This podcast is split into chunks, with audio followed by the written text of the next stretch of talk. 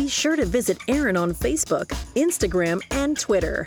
Like and share your favorite episodes, which are now available on all podcast platforms, including the Charisma Podcast Network. And consider becoming a financial partner by supporting this ministry. Visit AaronRios.com for more details. Our world is desperately in need of hope. Look, we watch all sorts of movies to try to get inspired. We look to athletes, we look to musicians, we look to other pastors, we look to somebody that can deposit hope in our spirits. But I want to tell you that the hope that we need, the hope of this world, is the Lord Jesus Christ. Welcome to Press On with your host, Aaron Rios. We pray you are enriched, encouraged, and inspired to run the race and to press on towards the cause of Christ. Hey, welcome back to another episode of Press On. I'm your host, Aaron Rios. I'm so grateful to be with you once again. And today I want to talk to you about the power of God. Are you hungry for the power of God? Are you desperate? I think the condition of today's churches requires the power of God. Never before have I in my lifetime seen so many people that are bound, that are hurting, that are broken. And I want to tell you that no church growth track is going to meet the need of people. People need the power of God. If there is a growth track, then I pray that that track leads to the feet of Jesus. We need a genuine demonstration of the power of God. It's a conviction of my heart that no longer will testimonies of yesterday suffice? I'm grateful for the testimonies. I love to reflect on testimonies. In fact, the Word of God says we overcome by the blood of Jesus and by the power of the testimony. That is what Jesus does in us and through us. But I want to see God move again. How about you? I'm going to be looking at Ephesians chapter 2, verses 18 through 23. It says, I pray that the eyes of your heart may be enlightened so that you may know what is the hope of his calling what are the riches of the glory of his inheritance in the saints? And what is the surpassing greatness of his power towards us who believe? These are in accordance with the working of the strength of his might, which he brought about in Christ, when he raised him from the dead and seated him at the right hand in the heavenly places, far above all rule and authority and power and dominion and every name that is named, not only in this age, but also in the one to come and he put all things in subjection under his feet, and gave him as the head over all things to the church, which is his body, the fullness of him who fills all in all. You know, I pray that God will indeed do what this word tells us, that God would open your eyes, even right now, to truly know the breadth, the length, the depth, the height, oh, of God's love and all that he has prepared for you. You know, as I look at the letters that Paul writes, he begins his letters with a prescription and a declaration of a blessing. You know, and Paul was writing that more than merely a, courtesy in his writing, but he was writing these blessings as an actual impartation. So if you back up in the first chapter of Ephesians, I just want to recite that blessing over you before we begin this message, because that's how Paul wrote it a blessing before the message. And he says in verse 2 of chapter 1 grace to you and peace from God our Father and the Lord Jesus Christ. And then a blessing to the Lord. Blessed be the God and Father of our Lord Jesus Christ, who has blessed us with every spiritual blessing in the heavenly places. You know, before I dig into this, let, let me pray for you real quick. Father, I pray for every listener right now. I pray, oh God, that even as we begin to speak this message, even as this message is shared, that they would begin to sense your genuine presence, your genuine peace, your genuine love. God, empower your church, empower your people. They need, I need, we need a dose of not merely your power, but your very presence. And I thank you that it's available to us today through Christ in the mighty, matchless name of Jesus. We ask this. Amen. Listen, my motivation is to convey that there is tremendous power and authority available to every believer. In fact, God has already bestowed this on the church because God wants to move his people. He wants to move you to a place of victory. He wants you to be an overcomer. Do you believe that? And God's word clearly demonstrates that the same power that was at work in creation, the same Holy Spirit that raised Christ from the dead, that's the same power at work today. And the power that resides in you, well, God wants that power to get on the outside. God wants His church to realize uh, that it has already been raised up to a place of power and authority. In other words, we're not pleading or begging with God to cause a victory to happen. We're not begging or pleading with God to cause healing to happen. We're not begging or pleading with God to cause deliverance to happen. It's already taken place.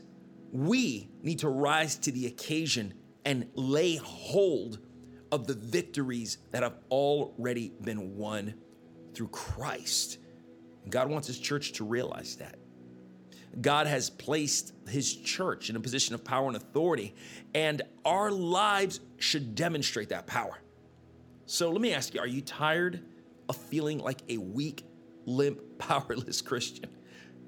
Are you tired of feeling victimized by your emotions and the news and the world around you? Do you feel lost? Do you feel ineffective? I want to declare over you today the mindset of defeat breaks. Could you say that? Defeat breaks. Defeat, you break in Jesus' name. Well, as I mentioned, Ephesians 1 1 begins with Paul admonishing the saints. He's admonishing the saints so that they can pursue a deeper level with God.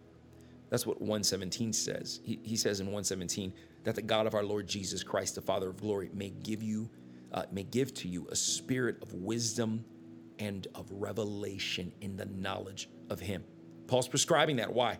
Because the church is lacking that. The believers are lacking that. Without the revelation of wisdom, without the spirit of revelation, they will not rise to the maturity and they will not rise to all that Christ has brought them into.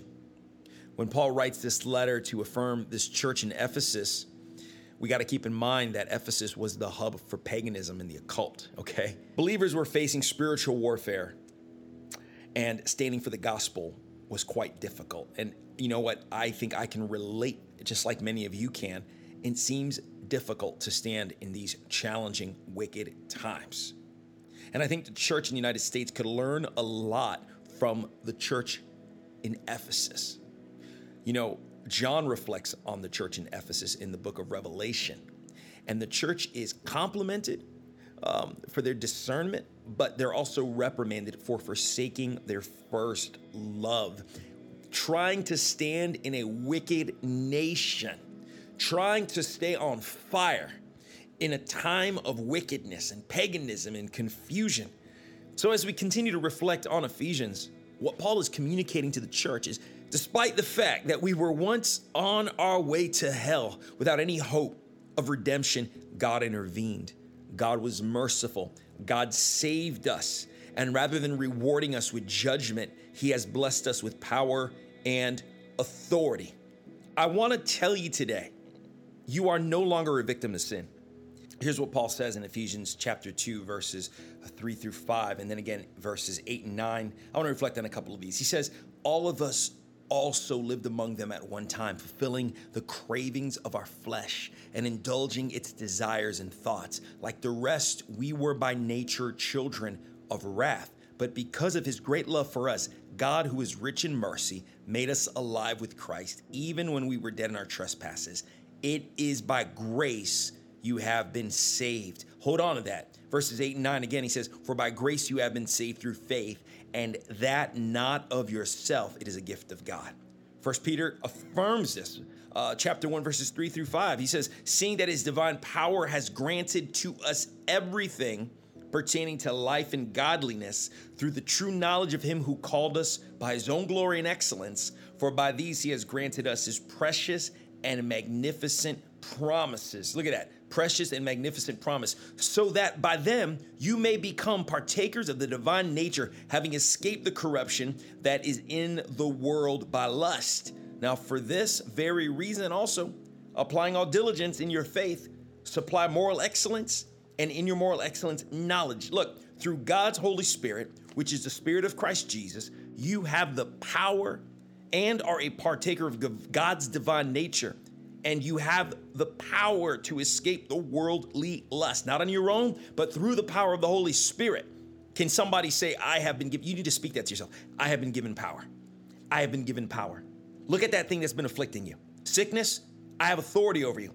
Oppression, I have authority over you. Depression, anxiety, fear, torment, I have authority over you. I am a partaker of the divine nature of God, and I have been given a way out to escape. Oh, hallelujah. So let's talk about this great power. What is the power of God? Well, access, first of all, let me start there. It comes through faith in Christ and faith in his promises. Let me ask you do you believe God's promises? If you don't, if you can't, if you can genuinely say, you know, I I would like to believe. I'm like doubting Thomas. You know, I believe, but help my unbelief. I I believe it's out there. I just don't believe it's for me. Or I believe it, I'm just not experiencing it. I am not experiencing victory. I'm not experiencing overcoming. Let's pause right now and say, I believe in God's word. Holy Spirit, just lay your hand on your belly right now. The word of God says, out of your belly will flow rivers of living water. Just lay your hands on your belly and say, God, help me to believe. Give me faith to believe your word. Hallelujah. That I am an overcomer and that I have been given a divine power and that I am a partaker in the divine nature and I can escape the temptations of this world. The enemy doesn't have hold over me. So it comes by faith in the promises of God. Jesus Christ is the power of God. Now, the Holy Spirit, who is the Spirit of Jesus, is the power of God. So, what's the power of God? Jesus is the power of God.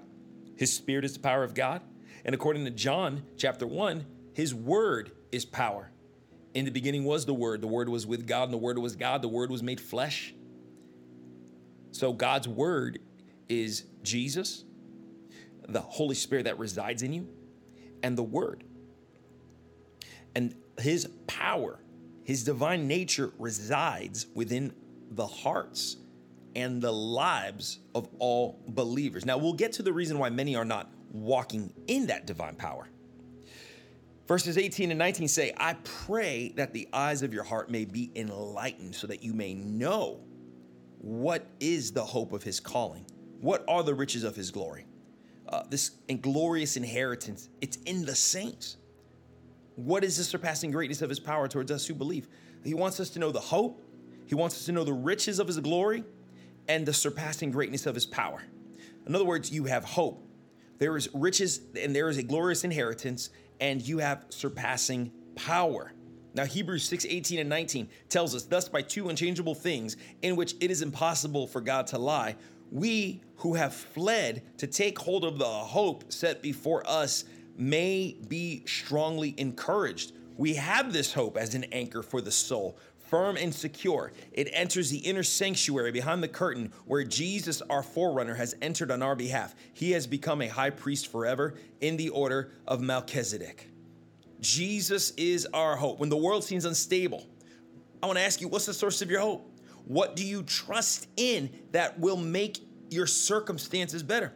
Are you waiting perhaps on a promotion? Are you waiting for somebody to change? Are you waiting for your life to change? Are you waiting to become a certain age? Are you waiting for something externally and then you believe when that external thing happens, life will get better? I want to tell you that it'll never arrive. If you're not looking to Jesus as your source of hope, then you will not experience true genuine hope. Jesus wants to be the one you look to. He wants to be your refuge, your stronghold. He brings hope and security. 1 Corinthians 1 22 through 24 says, For indeed Jews ask for a sign, and Greeks search for wisdom, but we preach Christ crucified. To the Jews, a stumbling block. To the Gentiles, foolishness. But to those who are called, both the Jews and the Greeks, Christ, the power of God and the wisdom of God. Romans 5 5 follows up. And it says, And hope does not put us to shame because God's love has been poured out into our hearts through the Holy Spirit who God has given to us. What, what am I trying to communicate to you today? Our world is desperately in need of hope. Look, we watch all sorts of movies to try to get inspired. We look to athletes, we look to musicians, we look to other pastors, we look to somebody that can deposit hope in our spirits. But I want to tell you that the hope that we need, the hope of this world, is the Lord Jesus Christ. He is the hope. Who do you hope in? What do you hope in? The power of God is demonstrated through the hopeful. Oh, I pray that the eyes of your heart may be enlightened so that you may know the hope, the hope today. First attribute of the power of God is hope. That's the first place that you need a genuine encounter. What's the point if there's signs and wonders in the miraculous, but you still go home hopeless? Today, I want to pray that God meets you by the power of His Spirit and that there will be a stirring of hope deep within you hoping that the circumstances that you're facing today, oh, they're not the end of your story. Any area of your life that seems hopeless, anywhere that you feel like you're running up against a brick wall and you don't know a way out, if you feel like addiction has a hold of your life, if you feel like mental illness is gonna be your verdict for the rest of your life, if you feel like you're gonna live under the weight of this uh, uh, uh depression, if you feel like you're gonna spend the rest of your days alone, feeling hopeless. Well, listen, that's no future. And Jesus Christ has come to give you hope and life and a future. I'm going to pray for you now. And as I pray for you, I know that God's Spirit is going to begin to brood and stir over you, and that the walls of hopelessness are going to come crumbling down. Would you begin to worship God right where you are? I don't care what you're doing. If you're driving, keep your eyes on the road. If you're at work, keep it down. But I want to pray for you. And I want you to begin to worship God right now. And I want you to say, God, even though I don't feel it, even though I don't see it, even though I don't sense it, you are my hope because I have given my life over to you. I am a child of the living God. And I thank you, oh God, that the first enactment of power is an invasion of hope. Would you invite that hope in right now? Jesus, fill me with hope. And Lord, as your people are listening, Lord, and as they are beginning to worship you right now, Lord, and as they are beginning to invite invite your Holy Spirit to birth and make the hope that is within them alive. God, I do pray in accordance with this word that the eyes of their hearts may be enlightened, that they may recognize the hope that you bring. What does the hope testify to? It testifies that Jesus is coming. It testifies that your word is true and I have been saved and healed and delivered. It testifies that the enemy no longer has a strong hold in my life. He no longer he is violating if he's in the life of a believer that he no longer has legal grounds to continue to occupy and that my mind is released. God, I declare healing over your people. I declare freedom over your people to every listener listener right now, experience hope. I just breathe the pneuma hope in you right now that comes from the Spirit of God. Be filled with the Spirit of hope that is a byproduct of the Spirit of the living God. There is hope today. I used to tell myself this when I was a young man. What is right now will not always be. What is right now, it won't always be. In other words, if I'm facing hardship right now, it's temporary. There's hope today and it's found in Jesus. I pray you'll be blessed. I pray you will walk hopeful. Join me next time for another episode of Press On with Aaron Rios. We're going to continue digging into this topic the power of God. God bless you. Thank you for joining us. If today's message encouraged you to continue running the race, we invite you to share this message with others. Until next time, keep pressing on.